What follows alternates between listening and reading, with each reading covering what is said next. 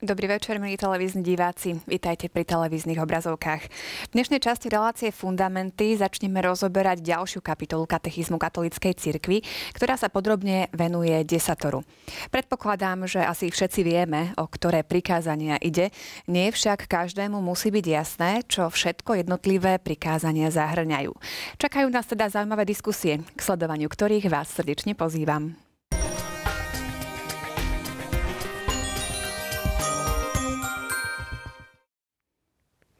desať božích prikázaní budem rozoberať ako inak s mojimi stálymi hostiami Máriou Spišiakovou a Marekom Krošlákom. Vítajte, pekný večer. Dobrý, Dobrý večer. večer.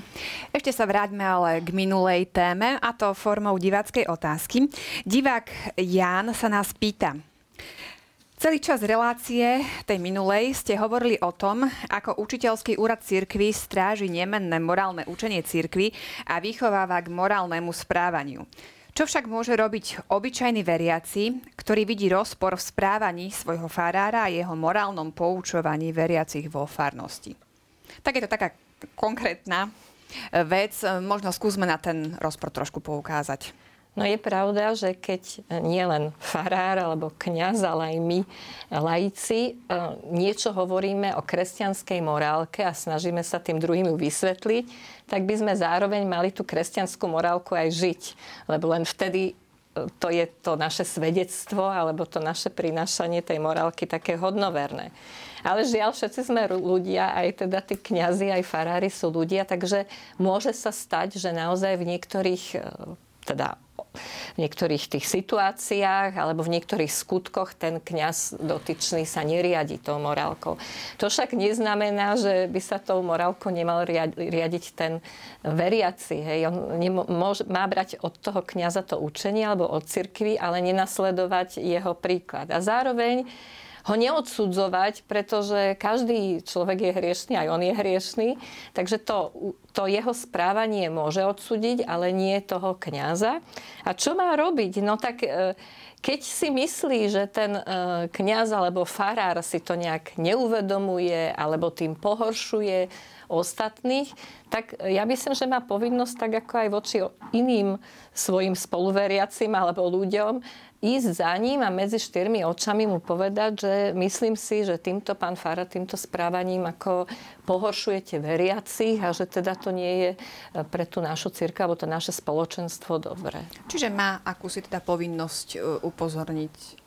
Áno, to, nemusí tam sa báť, nie, nie je to o tom, že teda toto je kňaz, tak on, ja nemôžem ako jednoduchý veriaci mu nič povedať, hej, a iba takde sa rozčulujem nad tým doma, alebo s priateľmi, ale naozaj by mal ísť a tak v takej skromnosti alebo pokore povedať. Marek, aj ty si farár, ja tak farár. Ako vnímaš takúto kritiku do vlastných radov? Ja myslím, že je úplne oprávnená, dokonca to predpokladá aj náuka katechizmu, spomínali sme to aj na tej predchádzajúcej relácii, bod dvetisícštyridsaťštyri katechizmu katolíckej cirkvi. Vernosť pokrstených je prvotným predpokladom ohlasovania evanjelia a poslania cirkvi vo svete. Aby posolstvo spásy ukázalo pred ľuďmi svoju silu pravdy a vyžarovania, musí ho potvrdzovať svedectvo života kresťanov. Svedectvo kresťanského života a dobré skutky konané v nadprirodzenom duchu majú silu priťahovať ľudí k viere a k poznaniu. To predpokladá samozrejme to negatívne, čo tam vyjadil práve ten divák, ktorý sa teda konkrétne pýta. Všetci si to uvedomujeme, že evanjelium usvedčuje predovšetkým nás z vlastnej hriešnosti, z vlastných slabostí, z vlastných pokleskov. Na druhej strane my neohlasujeme seba, ale ohlasujeme evanjeliovú pravdu. A to myslím, že je také veľké rozlíšenie. Mária na to podľa mňa dobre poukázala, áno. Pokiaľ vidíme nejaký problém, ísť evanjeliovou cestou, prísť za tým človekom. Tam je dôležitá samozrejme čistota úmyslov toho, ktorý ide nejakým spôsobom korigovať iného. Že aby to nebolo kvôli tomu, že má tie úmysly, ktoré nie sú celkom korektné, ale práve naopak, že naozaj ide mu o dobro to konkrétnej osoby a ide mu aj o dobro konkrétneho spoločenstva. No a Mária tak naznačila veľmi dobre, čo je veľmi dôležité, že a je dôležité odsúdiť hriech, ale nikdy neodsúdiť hriešnika. Niekedy sa to stáva trošku opačne, že milujeme viac hriech a odsudzujeme hriešnikov, čo sa často prejavuje v tej forme, jak aj Mária naznačila, že e, prichádza k tomu, že sa ľudia rozčulujú, možno potom začnú o tom hovoriť, čiže ohovárať, posudzovať, osočovať, pridáva sa a tak ďalej. Že toto nie je cesta. A Ale samozrejme, každý z nás sme si dobre vedomi svojej krehkosti, slabosti aj hriešnosti. Nás predovšetkým usvedčuje evanjelium, ale na druhej strane má nás to poz- motivovať k tomu, aby sme o to viac žili evanjeliové hodnoty, čím lepšie, v rámci celého spoločenstva a takýmto spôsobom potom tie evanjeliové hodnoty aj odovzdávať. Ďakujem vám za odpoveď, ďakujem aj divákovi za divácku otázku a budeme radi, keď našim jednotlivým témam prispiejete aj svojimi postrehmi a ďalšími otázkami. Poďme teraz k našej téme a to je desatoro. Čo o tom hovorí katechizmus?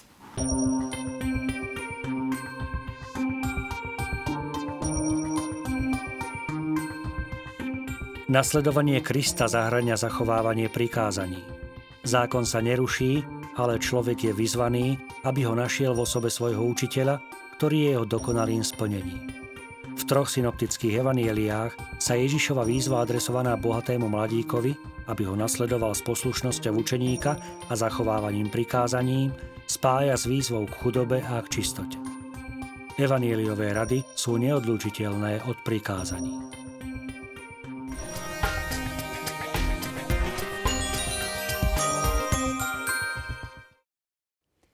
V príspevku sme počuli e, takú odvolávku na rozhovor Ježiša s mladíkom. E, tento príbeh e, poznáme, predpokladám. E, prečo je taký dôležitý, že ho katechizmus zaraďuje na začiatok kapitoly o desatore? Tak e, mne sa zdá, že, že je tam dôležité to, že ten mladík sa pýta Ježiša, čo má robiť, aby mal večný život. Čiže mne sa zdá, že kľúčové je aj to, že my sa máme pýtať. Že máme sa pýtať Boha, Ježiša v modlitbe, že vlastne čo, čo je tou našou povinnosťou.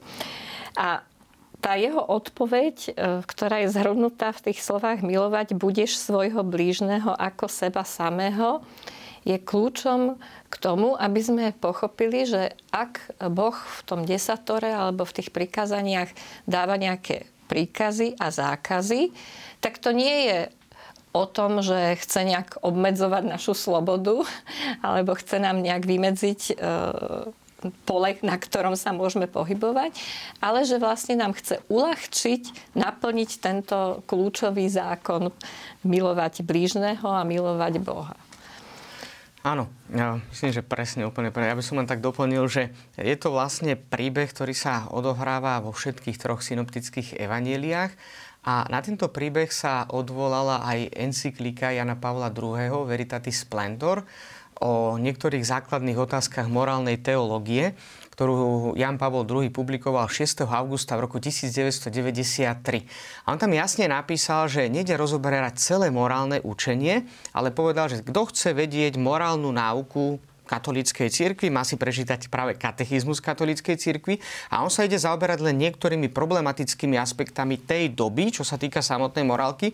Tože tam nastalo tesne niekoľko rokov po druhom vatikánskom koncile. Už boli tendencie aj predtým, ale zvlášť teda po druhom vatikánskom koncile práve do publikovania tejto encykliky v deväťdesiatom treťom roku Veritatis Splendor, že bola určitá časť teológov, ktorí začali rozlišovať tzv. Trojitú stupnicu hriechov, by sme to mohli tak ľudsky povedať, že rozlišovali nie podľa klasickej morálnej teológie len ľahké a ťažké hriechy, ktoré sa identifikujú so smrteľným hriechom, ale že hovorili o tzv.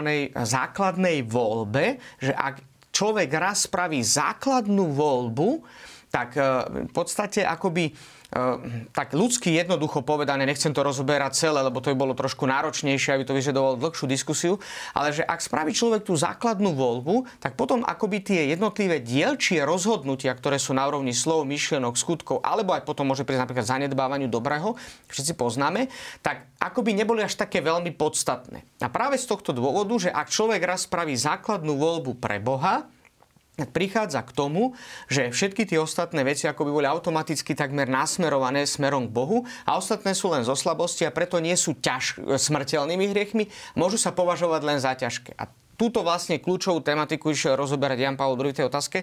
A je Dobre, zaujímavé, a že... ako to súvisí s tým no, a práve mládikom? To, práve s týmto mládikom to súvisí veľmi úzko z toho dôvodu, že celú tú encykliku začal práve týmto evanjeliovým príbehom o mladíkovi, ktorého identitu nepoznáme, čiže sám Ján Pavol druhý hovorí, že s ním sa môže stotožniť každý jeden človek, ktorý túži po, po večnom živote, po zmysle života, a preto sa ho pýta učiteľ, čo dobre mám robiť, aby som mal večný život. A Ján Pavol druhý rozoberá tento evanjeliový text asi do polovice celej svojej encykliky a potom dáva až teda konkrétne také východiska, ktoré z toho vyplývajú o, zákl- o morálnej teológii.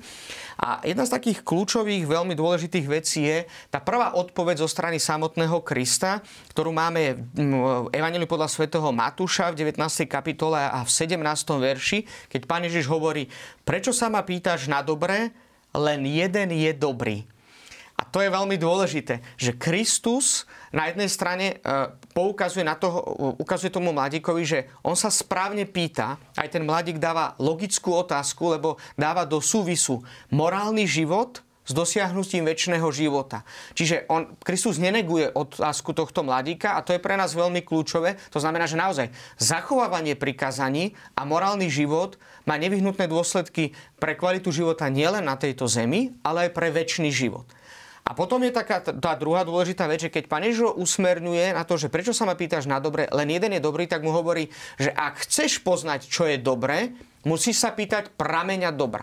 Že opäť upozorňuje na to, čo sme spomínali aj v tých predchádzajúcich reláciách, že je veľké riziko aj v oblasti morálneho života upadnúť do určitého subjektivizmu, že kedysi my predstavíme, čo je dobré, a podľa toho konáme. A rozlišovali sme tým objektívnym a subjektívnym dobrom, že oni nemusia byť vždy nejakej kontradikcii, nejakom antagonizme, ale ani nemusia vždy byť úplne kompaktibilné. Že niekedy sa to môže stať veľkým problémom, že máme ťažko rozpoznať, čo je dobrom, a keď aj rozpoznáme dobro, často ho nekonáme. A práve z tohto dôvodu to najpodstatnejšie je, že Ježiš ho upozorňuje, že Boh je dobrý, a ak sa chceš spýtať na dobre, tak jedine v ňom nájdeš odpoveď, čo je skutočne dobre.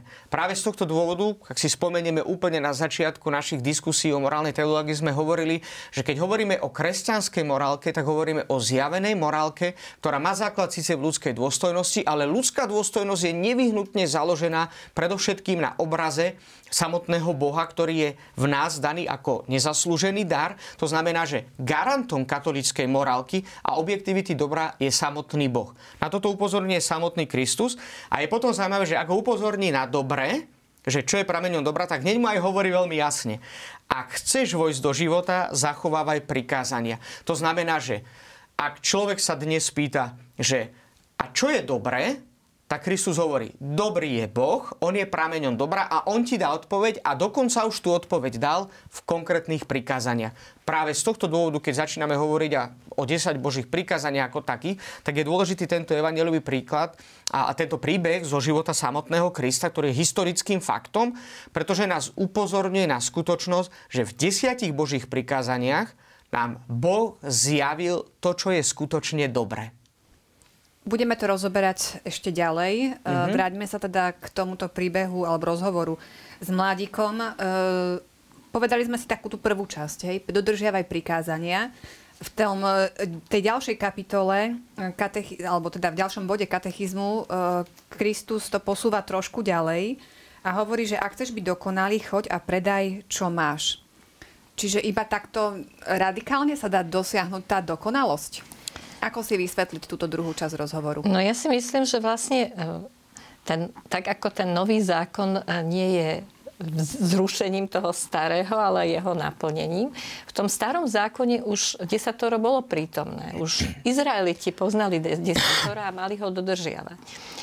A práve Kristus v tejto odpovedi tomu mladíkovi, Ježiš ako keby prehlbuje ešte to, čo je v tom desatore, že áno, toto sú tie minimálne požiadavky, ktoré musíš zachovávať, ale je ešte lepšia cesta alebo dokonalejšia cesta, ktorá býva zhrnutá do tej vety, že buďte dokonalí, ako je váš nebeský Otec dokonalý.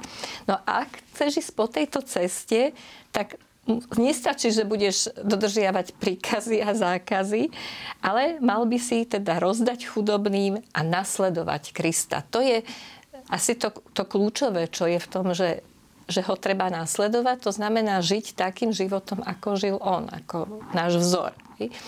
Samozrejme, že, že tento dodatok každý z nás môže uskutočňovať, ale každý asi v inej miere. Hej? Ak teda to v tom najradikálnejšom, to, tieto evanjeliové rady dodržujú reholníci alebo kňazi, ktorí sa zavezujú k tej chudobe také radikálnej a k nasledovaniu Krista takému radikálnemu, ale na istej úrovni to každý z nás môže, môže dodržať. To znamená, že môže sa starať podľa svojich možností o tých chudobných, môže niečo z toho svojho majetku, zo svojho zárobku im dať, aby ukázal, že preňho ten majetok alebo tie peniaze nie sú druhým bohom, to znamená, nie je na nich závislý a iba o nich rozmýšľa, a aby ukázal alebo teda prejavil svoju lásku vlastne k tým blížnym, ktorá má byť naplnením celého toho zákona, aby teda toho blížneho naozaj miloval ako seba, nenechal ho vedľa seba umierať od hladu alebo od zimy alebo od akékoľvek inej potreby. Som to ešte posunul na takú istú inú rovinu v tom zmysle, že máme jedno také veľmi dôležité, že Kristus potom špecifikuje niektoré jednotlivé prikázania. On teda hovorí, že to zachovávanie prikázaní je akoby takým prvým nevyhnutným stupňom pre nasledovanie samotného Krista. Predpokladá to aj náuka katechizmu katolíckej cirkvi, keď hovorí, nasledovanie Krista zahŕňa zachovávanie prikázaní. A k tomu predpokladám, že sa k tomu ešte aj dnes dostaneme, keď budeme hovoriť o dekalogu a teda o tých desiatich božích prikázaniach vo všeobecnosti, tak oni jednoducho nie sú dispenzovateľné. To znamená, že nikto nemá ľudskú, a tak niekto, neexistuje ľudská autorita, ktorá by mohla dispenzovať, oslobodiť od dodržiavania týchto prikázaní, že oni sú základnou podmienkou pre nasledovanie samotného Krista. Takže sme to aj spomínali aj v minulosti, že oni vyjadrujú tie najzákladnejšie hodnoty, ktoré odzrkadľujú alebo odrážajú istým spôsobom ľudskú dôstojnosť, ktorej sme boli stvorení, a zároveň tu dodržiavanie tých prikázaní cez hodnoty konkrétnych každodenných situáciách rozvíja tú dôstojnosť, ktorej sme boli stvorení a Kristom potom aj vykúpení. A potom tam je tiež samozrejme taká veľmi dôležitá tá odpoveď zo strany samotného mladíka, keď hovorí, že toto všetko som zachovával, čo mi ešte chýba. A to tam je také, akoby, samozrejme, že bolo by vhodnejšie, možno keby sa k tomu vyjadrili exegeti, nakoniec bolo napísané o tom veľmi veľa a k tomu sa môžu vrátiť aj naši diváci, ale možno aspoň tak v krátkosti, že môžeme tu vidieť tak niekoľko takých rovín. Ten samotný mladík si uvedomuje, že aj keby zachovával tie jednotlivé prikázania, akoby ešte niečo chýbalo. Akoby potreboval ešte niečo oveľa viac. A práve z tohto dôvodu Kristus mu odpovedá ale na jeho konkrétnu situáciu a to je pre ňoho konkrétne. A práve z tohto dôvodu preto to aj rozvíja katechizmus, keď hovorí, že zákon sa neruší, ale človek je vyzvaný, aby ho našiel v sebe, aby našiel v osobe svojho učiteľa, ktorý je jeho dokonalým splnením.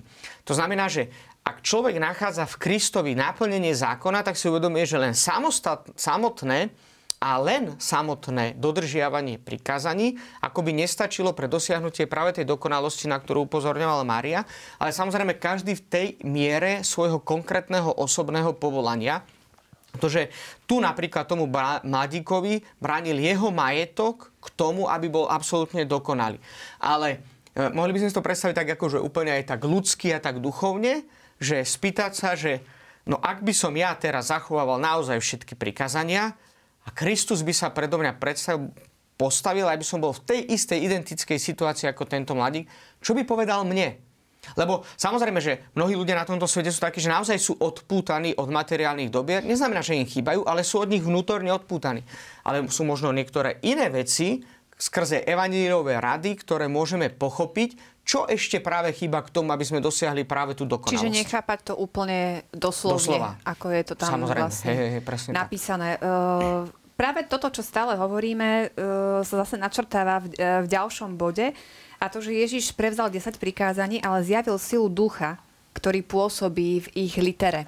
Trošku to vysvetlíme. Ja by som len to tak pripomenul, že to je práve, že aj sme to spomínali už niekoľkokrát, že aj evanjeliové úryvky nemôžeme vytrhnúť z ich kontextu. A keď teda spomíname evanjelium podľa svätého Matúša, je veľmi zaujímavé, že ten mladík, keď sa to dozvedel, hovorí evanjelium, odišiel od Krista veľmi smutný. A evanjelium pokračuje, hovorí, a Ježiš povedal svojim učeníkom, veru hovorím vám, bohatý ťažko vôjde do nebeského kráľovstva. Potom je tam ten komplikovaný text, ktorý sa vysvetľuje rôzne. Ba hovorím vám, boha, ľahšie je ťave prejsť cez ucho ihly, ako bohačovi vojsť do Božieho kráľovstva. A to je veľmi, teda naozaj také radikálne vyjadrenie. Nech sa vysvetľuje akokoľvek, ale je to jasná e, požiadavka zo strany Krista. Aj samotní apoštoli, aj všetci tí, ktorí tam boli okolo, to takto pochopili. A hovorí, keď to učeníci počuli, veľmi sa divili a hovorili, kto potom môže byť spasený? Že oni veľmi dobre pochopili kontext toho celého vlastne tej udalosti, ktorá sa tam odohrala. A Kristus tu dáva odpoveď, ktorú potom nachádzame rozvinutú práve v katechizme katolíckej cirkvi v tom bode dvetisícpäťdesiatštyri, že zjavuje silu ducha, keď hovorí, Ježiš sa na nich zahľadel a povedal im, ľuďom je to nemožné, ale Bohu je všetko možné. Si spomínate aj na predchádzajúcich reláciách, ja som to tak pripomenul, tak jemne, že možno jeden z tých najväčších rozdielov medzi starým a novým zákonom nie sú ani tak samotné podmienky morálneho konania, lebo dá sa povedať, že sú identické a Kristus ich prináša len do plnosti. A preto som aj napríklad spomenul to, že mnohé oblasti každodenného života nemáme regulované zo strany nového zákona, pretože sú už dávno vyjadrené napríklad v múdroslovnej literatúre starého zákona. Dokonca sú tam rôzne jednotlivé príbehy, cez ktoré môžeme dobre pochopiť, aké sú hodnoty, ktoré máme autenticky potom žiť v našom každodennom živote. No ale vrátiť sa teda k tomuto, že tá, tá, ten veľký rozdiel je v tom, že požiadavky máme a Kristus zjavuje silu ducha tým, že dáva nám schopnosť, aby sme dokonca tieto podmienky, pod, podmienky pre vstup do Nebeského kráľovstva splnili, lebo ľuďom je to nemožné. My nie sme schopní z vlastných síl splniť všetky tie podmienky, ale dostávame na pomoc Ducha Svätého, ktorý nás uschopňuje, aby sme tieto podmienky splnili.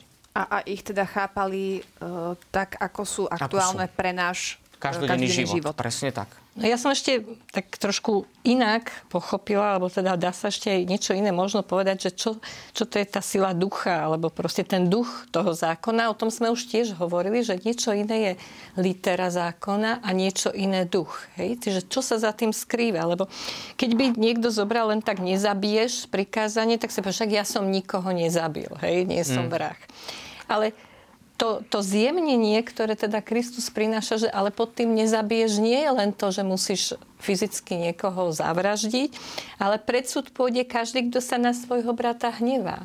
Čiže ja môžem zabíjať aj hnevom, môžem zabíjať nenávisťou, môžem zabíjať Slovom. niekoho tým, že áno, že sa s ním, alebo že sa naopak, že sa s ním nerozprávam, alebo naopak, že mu poviem niečo zlé. Takže e, tak ako aj v iných e, mravných normách, v istej situácii Kristus povedal, že no, vtedy ste to mali takto, lebo pre tvrdosť vášho srdca nemohlo sa to dať jemnejšie. Tak teraz hovorí, no ale pozor, skúste si rozmeniť nadrobné tie prikázania, to znamená, choďte hlbšie, na tú hlbšiu rovinu, nielen ten hmm. samotný najtvrdší e, zločin je prestúpením môjho zákona alebo prikázania, ale aj na tej e, duchovnej rovine tak citlivuje to svedomie voči teda tým prikázaniam toho. Áno, aj Budeme to je práve taká tá veľmi dôležitá rovina vnímania toho, práve že áno, že nielen litery, ale aj ducha, že dobre rozvinúť vlastne ten obsah hodnoty, ktorý je daný v konkrétnom prikázaní. Práve budeme mať teraz niekoľko relácií, kde sa budeme venovať jednotlivým prikázaniam a nielen tú literu, ale aj toho ducha zákona sa budeme snažiť priblížiť televíznym divákom. Poďme teda trošku ďalej tak všeobecne ešte k desatoru. Mm-hmm. Zaujímavá otázka, ktorou začína bod dvetisícpäťdesiatpäť, je, ktoré prikázanie v zákone je najväčšie. Hovoríme to o desiatich prikázaniach doteraz. Mm-hmm. Tak dá sa to aj takto nejako pýtať, ktoré je prikázanie najväčšie? No, tu je aj odpovedané hneď teda v tom paragrafe päťdesiatpäť, dvetisícpäťdesiatpäť, že milovať budeš Pána Boha svojho celým svojim srdcom, celou svojou dušou a celou svojou myslou. A v ďalších paragrafoch uvidíme, že sa teda hovorí o tom, že to desatoro je jeden celok, jedna celá sústava, ktorú vždy musíme chápať ako, ako celok, že tie jednotlivé prikázania spolu súvisia a tým spojivom, ja by som to nazvala, tým spojivom kľúčovým je práve toto hlavné prikázanie. Lebo vlastne všetko to naše naplňanie morálnych príkazov alebo plnenie morálneho dobra má byť náplňou nášho života s druhými ľuďmi a k Bohu preto, že Boh je teda najvyšším dobrom, v ktoré, v ktoré veríme, dobrom, ku ktorému máme smerovať. A toto je vlastne cesta, lebo to je ten spôsob, ako to najvyššie dobro môžeme dosiahnuť. Tak preto ja teda ako laik chápem, že, že toto je kľúčové prikázanie a tá jeho pozícia na prvom mieste, neviem, či vo všetkých formuláciách toho dekalógu o tom aj svedčí. Hej. Áno, presne tak. Kresťanská tradícia, povedzme, čia svätého Augustína to vyjadrila a práve slovami svätého Augustína: miluj a rob, čo chceš. Sv. Augustín to znamenal a potom samozrejme teologicky to rozvinul aj tak, že láska je formou všetkých ostatných čností, že e, dáva zmysel. No a m, aj katechizmus katolíckej cirkvi upozorňuje práve v tomto bode dvetisícpäťdesiatpäť, že existuje neodlučiteľné spojivo medzi najväčším prikázaním, prikázaním lásky, milovať Boha nadovšetko a svojho bližného ako seba samého, a zároveň aj dodržiavaním Božích prikázaní. Preto Augustín mohol povedať: miluj a rob, čo chceš, lebo si uvedomal, že ak je skutočná láska, ktorá zodpovedá práve tej evanjeliovej výzve milovať Boha nadovšetko a svojho bližného ako seba samého, nikdy nemôže ísť proti človeku alebo proti samotnému Bohu. A ono je to v konečnom dôsledku, ako spomínala Mária, tak rozmenené na drobné práve v tých jednotlivých slovách desatora alebo v tých hodnotách, ktoré tých desať božích prikázaní vyjadruje. Čiže je tam nevyhnutná taká tá určitá reciprocita a mohli by sme povedať, že ak sa človek chce spýtať na to, že či naozaj dodržiava príkaz lásky, tak sa musí prvom rade spýtať na to, či dokáže dodržiavať desať božích prikázaní. Čiže to je tá najnevyhnutnejšia podmienka. A dokonca hovorí to aj samotný katechizmus ďalej, že desatoro, čiže dekalóg, desať božích prikázaní, sa má vysvetľovať vo svetle tohto dvojitého a jediného prikázania lásky, ktorá je plnosťou zákona. Ono to máme v liste Rimanom trinástej kapitoli, to je veľmi dôležitý text, lebo nescudzoložíš, nezabiješ, nepokradneš, nepožiadaš a ktorékoľvek iné prikázanie je zhrnuté v tomto. Milovať bude svojho blížneho ako seba samého.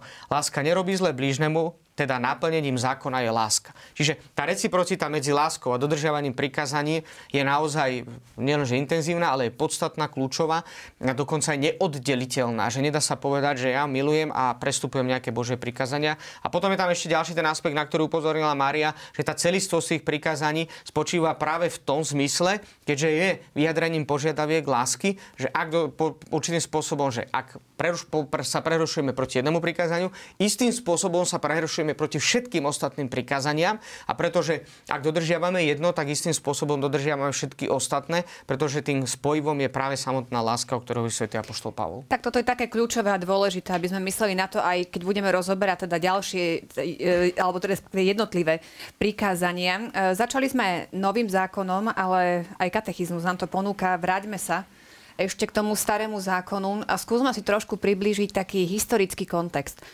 Pretože uh, si myslím, že to musel byť riadny šok pre Izraelitov, keď zrazu dostali napísané na tabuliach takéto prikázania, pretože naozaj ten starozákonný človek žil v úplne inom kultúrnom, náboženskom prostredí.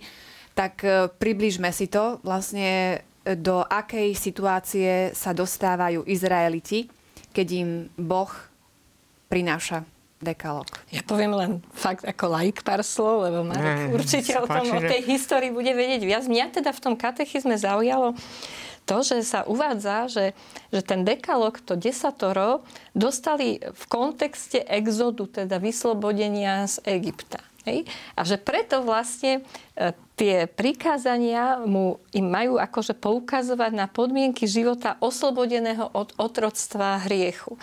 Čiže mne ako terajšiemu veriacemu to hovorí, že, že tak pozor, ty sa nemáš pozerať na e, prikázania ako na niečo, čo zotročuje, ale naopak ako na niečo, čo oslobodzuje, čo je ako keby úplne iný pohľad.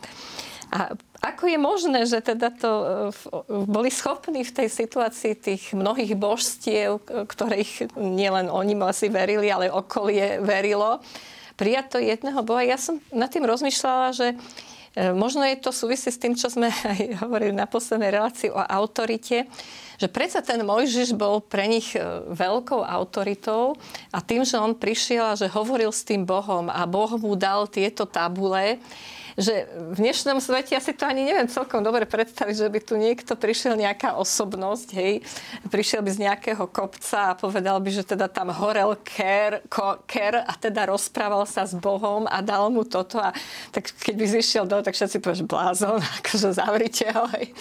Ale myslím si, že, že tam možno niekde v tej mentalite, okrem teda Božej, Božieho pôsobenia alebo milosti, hej, ktoré tak ako každý jeden príjmame vieru s, s Božou milosťou, je to dar, tak aj tí Izraeliti určite teda k tomu, aby prijali toho jedného Boha, nestačili im tie ľudské schopnosti, ale takto si to nejak vysvetľujem, hej. Tak neviem.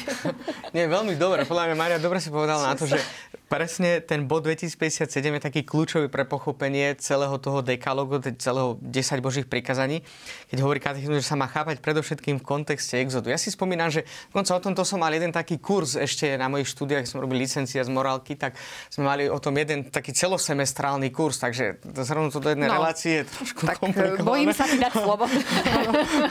Ale teda poviem len taký akože výcus z toho, že skutočne pre pochopenie desať Božích prikazaní ten kontext exodu je skutočne nevyhnutný. A treba si uvedomiť, že čo sa tam odohralo. Dokonca ja si spomínam, že my sme tak, ako mali sme jedného profesora španielského, ktorý tak aj exegeticky, aj niektoré slova, doslova, že do, slovo za slovom tak vybe, vyberal a potom aj teda dával aj nejaký ten zmysel tých jednotlivých slov a čo to všetko pre ten exodus znamená. Ale tak aspoň niekoľko takých dôležitých faktov, že prvá vec je, že Izraeliti boli štyristo rokov v zajatí samotného Egypta a bez vlastnej sily, bez vlastných zásluh sa zrazu dostali uh, do kanánskej krajiny, že preš ten exodus znamená to, ten prechod cez Červené more. Čiže dnes naozaj sa myslím, že zhodujú aj exegeti, ak sa v tom milím, tak sa ospravedlňujem vopred, ale aspoň čo som čítal, tak niečo sa zhodujú na tom, že dnes historicky ťažko zdokumentujeme, že čo sa presne stalo na brehu toho Červeného mora. Faktom je, že ra, večer vidia e, nejakých naháňajúcich e, tých Egypťanov, ktorí im siahajú na život a na druhý deň bez vlastnej zásluhy stoja na druhom brehu mora so suchými nohami, ako to hovoria. To je tiež len také symbolické, že im sa nič nestalo a vidia mŕtvych Egypťanov. A je tam taká hra so slovami, že vychádzať a prichádzať, že Boh nielen vyvedie z toho exodu, to je, že ich len nevyvádza z toho otroctva, ale ich aj privádza k slobode.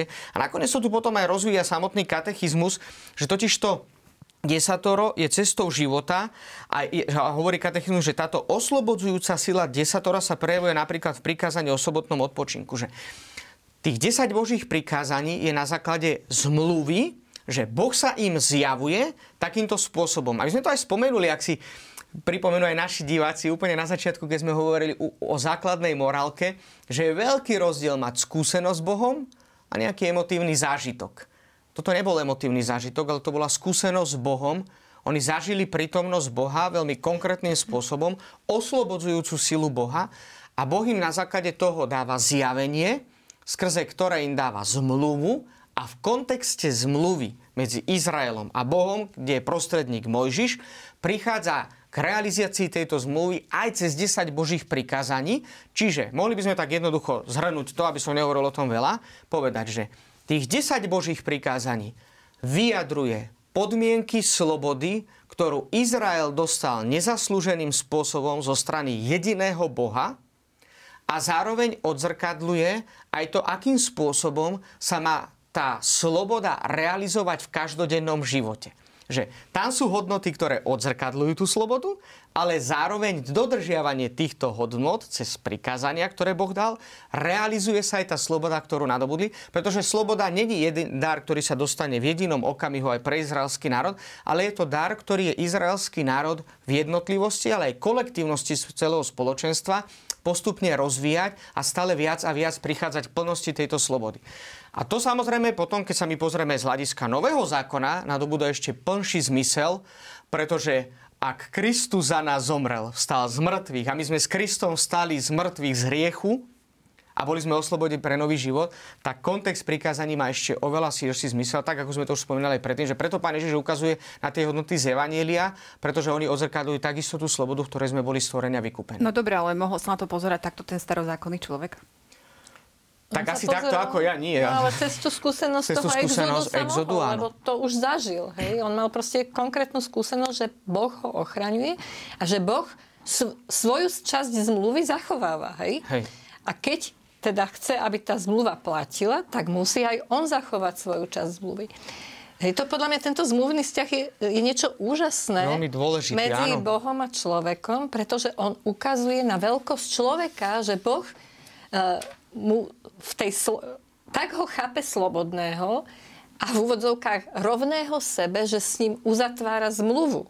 Hej, zmluvný vzťah, kde tie dva subjekty tej zmluvy sú ako partneri zmluvy rovnocenné. Hej? A Boh svoju časť zmluvy hovorí, budeš slobodný, oslobodím ťa od Egypťanov, od nepriateľov, nakoniec Kristus ťa oslobodí od hriechu a smrti. A ty, tvoja časť zmluvy je, že budeš zachovať tieto prikázania a budeš sa riadiť tým, čo som proste ti ja pre život. Áno, presne ako spomínala Mária, dve veci sú tam veľmi také podstatné, že vlastne tie desať božích prikázaní, ten dekalóg máme rozvinuté, rozvinutý v dvoch knihách Starého zákona, v knihe Exodus dvadsiatej kapitole a v knihe Deuteronomium piatej kapitole a oni vždy začínajú zaujímavými slovami.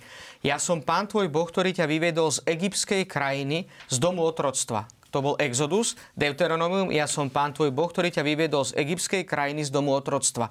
Potom my poznáme tú katechetickú formulu, ale tá pôvodná forma vždy poukazuje práve na Exodus. Je to, to znamená, práve na strane päťstotri. Áno, na strane päťstotri, že vlastne ako sa otvára tá kapitola o desiatich prikázaniach, tak tesne predtým je práve ten text aj knihy Exodu, aj Deuteronomiu a katechetická forma, ktorá bola vlastne vymyslená pre ľahšie zapamätanie si tých desať božích prikázaní, ale ten pôvodný text je veľmi dôležitý a dokonca, keď si spomenieme na jeden z najkľúčovejších textov celého Starého zákona, to je Deuteronomium šesť, to známe Šema Izrael, počúva Izrael, Pán náš Boh je jediný Pán, ty budeš milovať Pána svojho Boha. A viem dobre, že vo väčšine prípadov sa číta len tento, chce celou svojou dušou, celou svojou mysľou a tak ďalej. A keď sa ťa tvoj syn v budúcnosti bude pýtať, prečo toto robíme, lebo sme boli otrokmi. A Boh nás mocnou rukou vyslobodil. Že Izraeliti vždy mali dôvod. Dokonca často v tých jednotlivých prikázaniach máme jednotlivé také akoby aj zdôvodnenia prečo, a to zdôvodnenie nie je preto, že aby sa tu teraz vám darilo dobre, ale preto, že napríklad boli ste otrokmi, tak ako to máme v tom Deuteronomium piatej kapitole. Pamätaj, že si bol otrokom v egyptskej krajine, že ťa Pán tvoj Boh vyviedol odtiaľ mocnou pravicou a zdvihnutým ramenom. Je to veľmi dôležité, táto vďačná pamäť, ktorá bola pre izraelský národ skutočne kľúčová. Práve z tohto dôvodu niekoľkokrát za deň čítali tento úryvok knihy Deuteronomia, mali si ho pravidelne opakovať. Dokonca ho mali znamenie na ruke, znamenie na čele. A v Novom zákone, to je pre nás veľmi podstatné, to napríklad na toto veľmi jasne upozornil patron morálnych teologov svätý Alfonz Mária de Liguori, že obsahom vďačnej pamäte pre kresťana je Kristov kríž. Preto keď svätý Alfonz Mária de Liguori robieval tie známe misie, ktoré už sú známe aj na Slovensku dnes, cez i jeho následovníkom redemptoristov, tak vždy chcel mať v kostole alebo miestnosti, kde sa konali misie a prednášky, kríž. A hovorí, toto je naša vďačná pamäť. My tuto máme, lebo tu nás Kristus oslobodil. Že, a prečo máme prikázať, zachovať prikázania? Oni odzrkadľujú tú slobodu, ktorú nám Kristus vydobil svojím krížom a zmrtvých staním.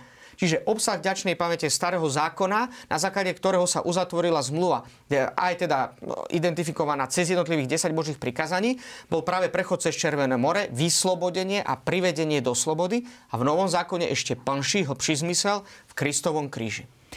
Desatoro má svoju štruktúru, dokonca tie jednotlivé prikázania sú písané v jednotnom čísle. Má aj toto nejakú svoju symboliku? Čo sa za tým skrýva? Ja si myslím, že, že neviem teda, ale asi aj v tej minulosti, aj pre tých Izraelitov, možno ešte väčšiu ako pre nás, lebo my sme už taká individualistická spoločnosť, a keby bolo hovoriť, že uctievajte si Boha, milujte, tak my by sme to tak, že tak to sa myslí na všetkých, hej, čiže ja sa tam niekde strátim v tom dáve. Takže to, to, že to je v tom jednotnom čísle, a hovorím, mne sa zdá, že pre tých Izraelitov možno ešte kľúčovejšie, lebo oni oveľa silnejšie sa vnímali ako celok, hej, ako národ, ako rod, rodina, hej. Tam to individuálne. A teraz zrazu Boh hovorí ku každému jednému, hej, aj keď mohlo by sa to vnímať, že, že Izrael, ty miluj, hej, ako teda ten národ celý. Takže Je to silné v tom, že, že naozaj Boh oslovuje každého jedného z nás. Tým, každým tým slovom desatora. Nemôžeme sa z toho to nejako vyvieť. Áno, nikto nemôže povedať, že ale ja budem vedľa. A zaujímavé, že aj v tom e, prirodzenom zákone, kde o tom možno ešte len budeme hovoriť, ktorý e, tiež istým spôsobom sa vyjadruje to desatoro, tak e, podľa mňa aj tá neveriaca spoločnosť, alebo tá, keď akože c- menuje také základné morálne požiadavky, tak stá, pre, preberá túto retoriku toho desatora, že povie sa, že nezabiješ, hej, hej. alebo nepokradneš. Nepovie, že je tu zákaz zabíjať, hej, alebo proste...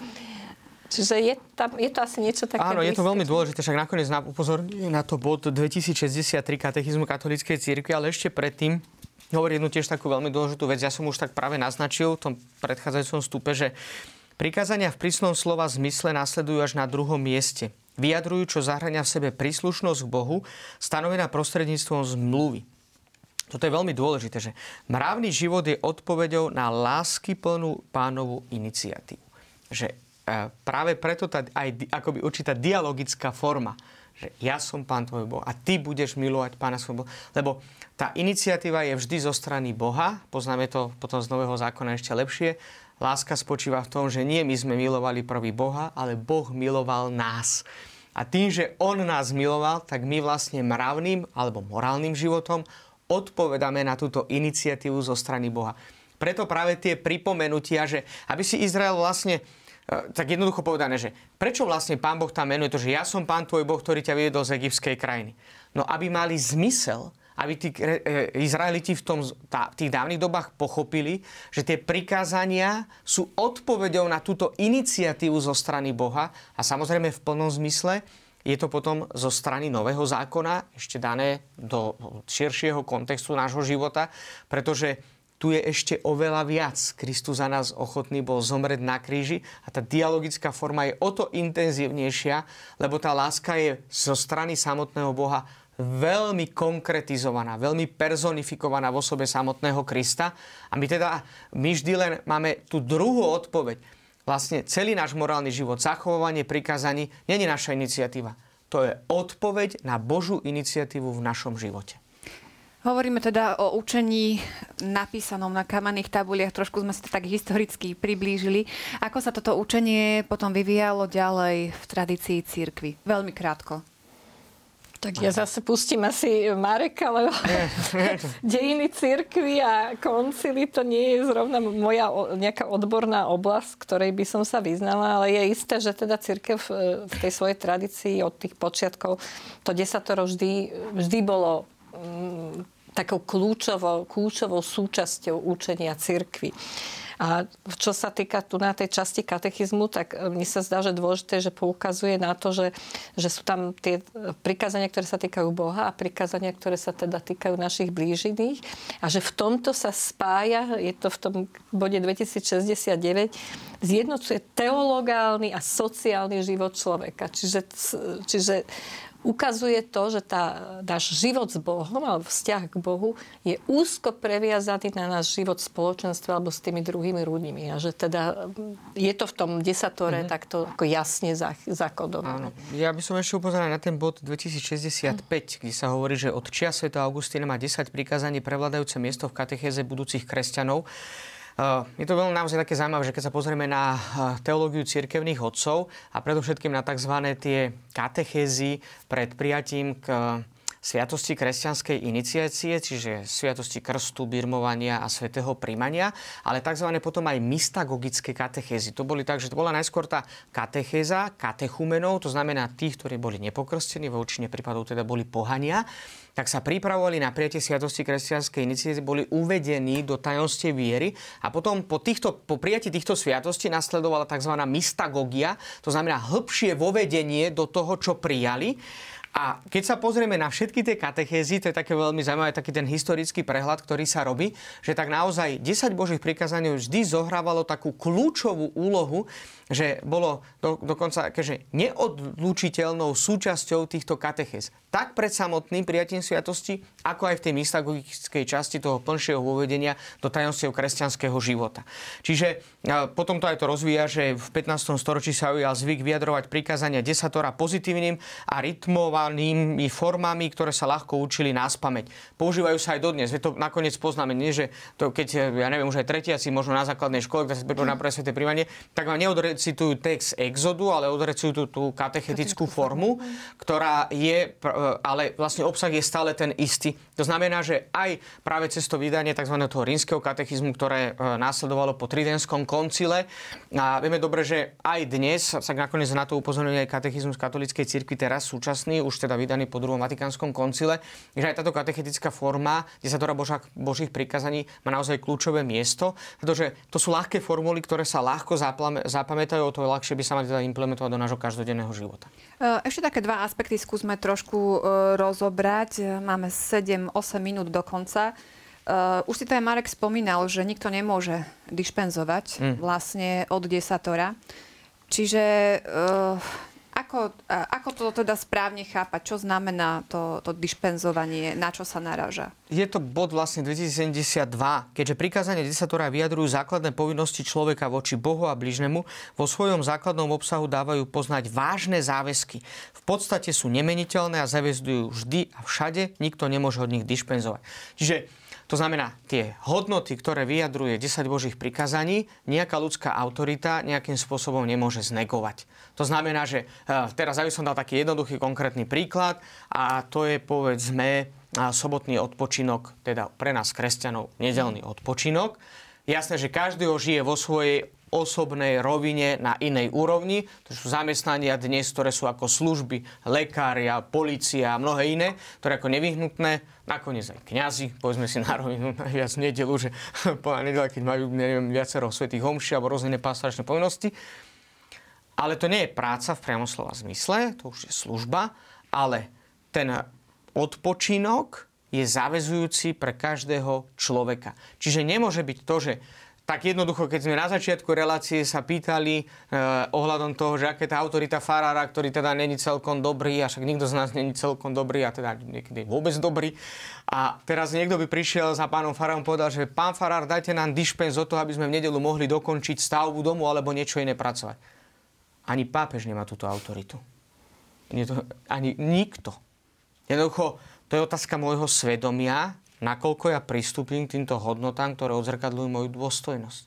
Ale ako som spomínal, že treba rozlíšiť, aby to nebrali teda naši diváci tak, že, aha, že tak za každú cenu nedeľu vstanem, budík a až do pondelka rána preležím v posteli. A to je, sa, už sme o tom rozprávali, o tom rozlišovaní, nebudem sa k tomu ďalej vracať.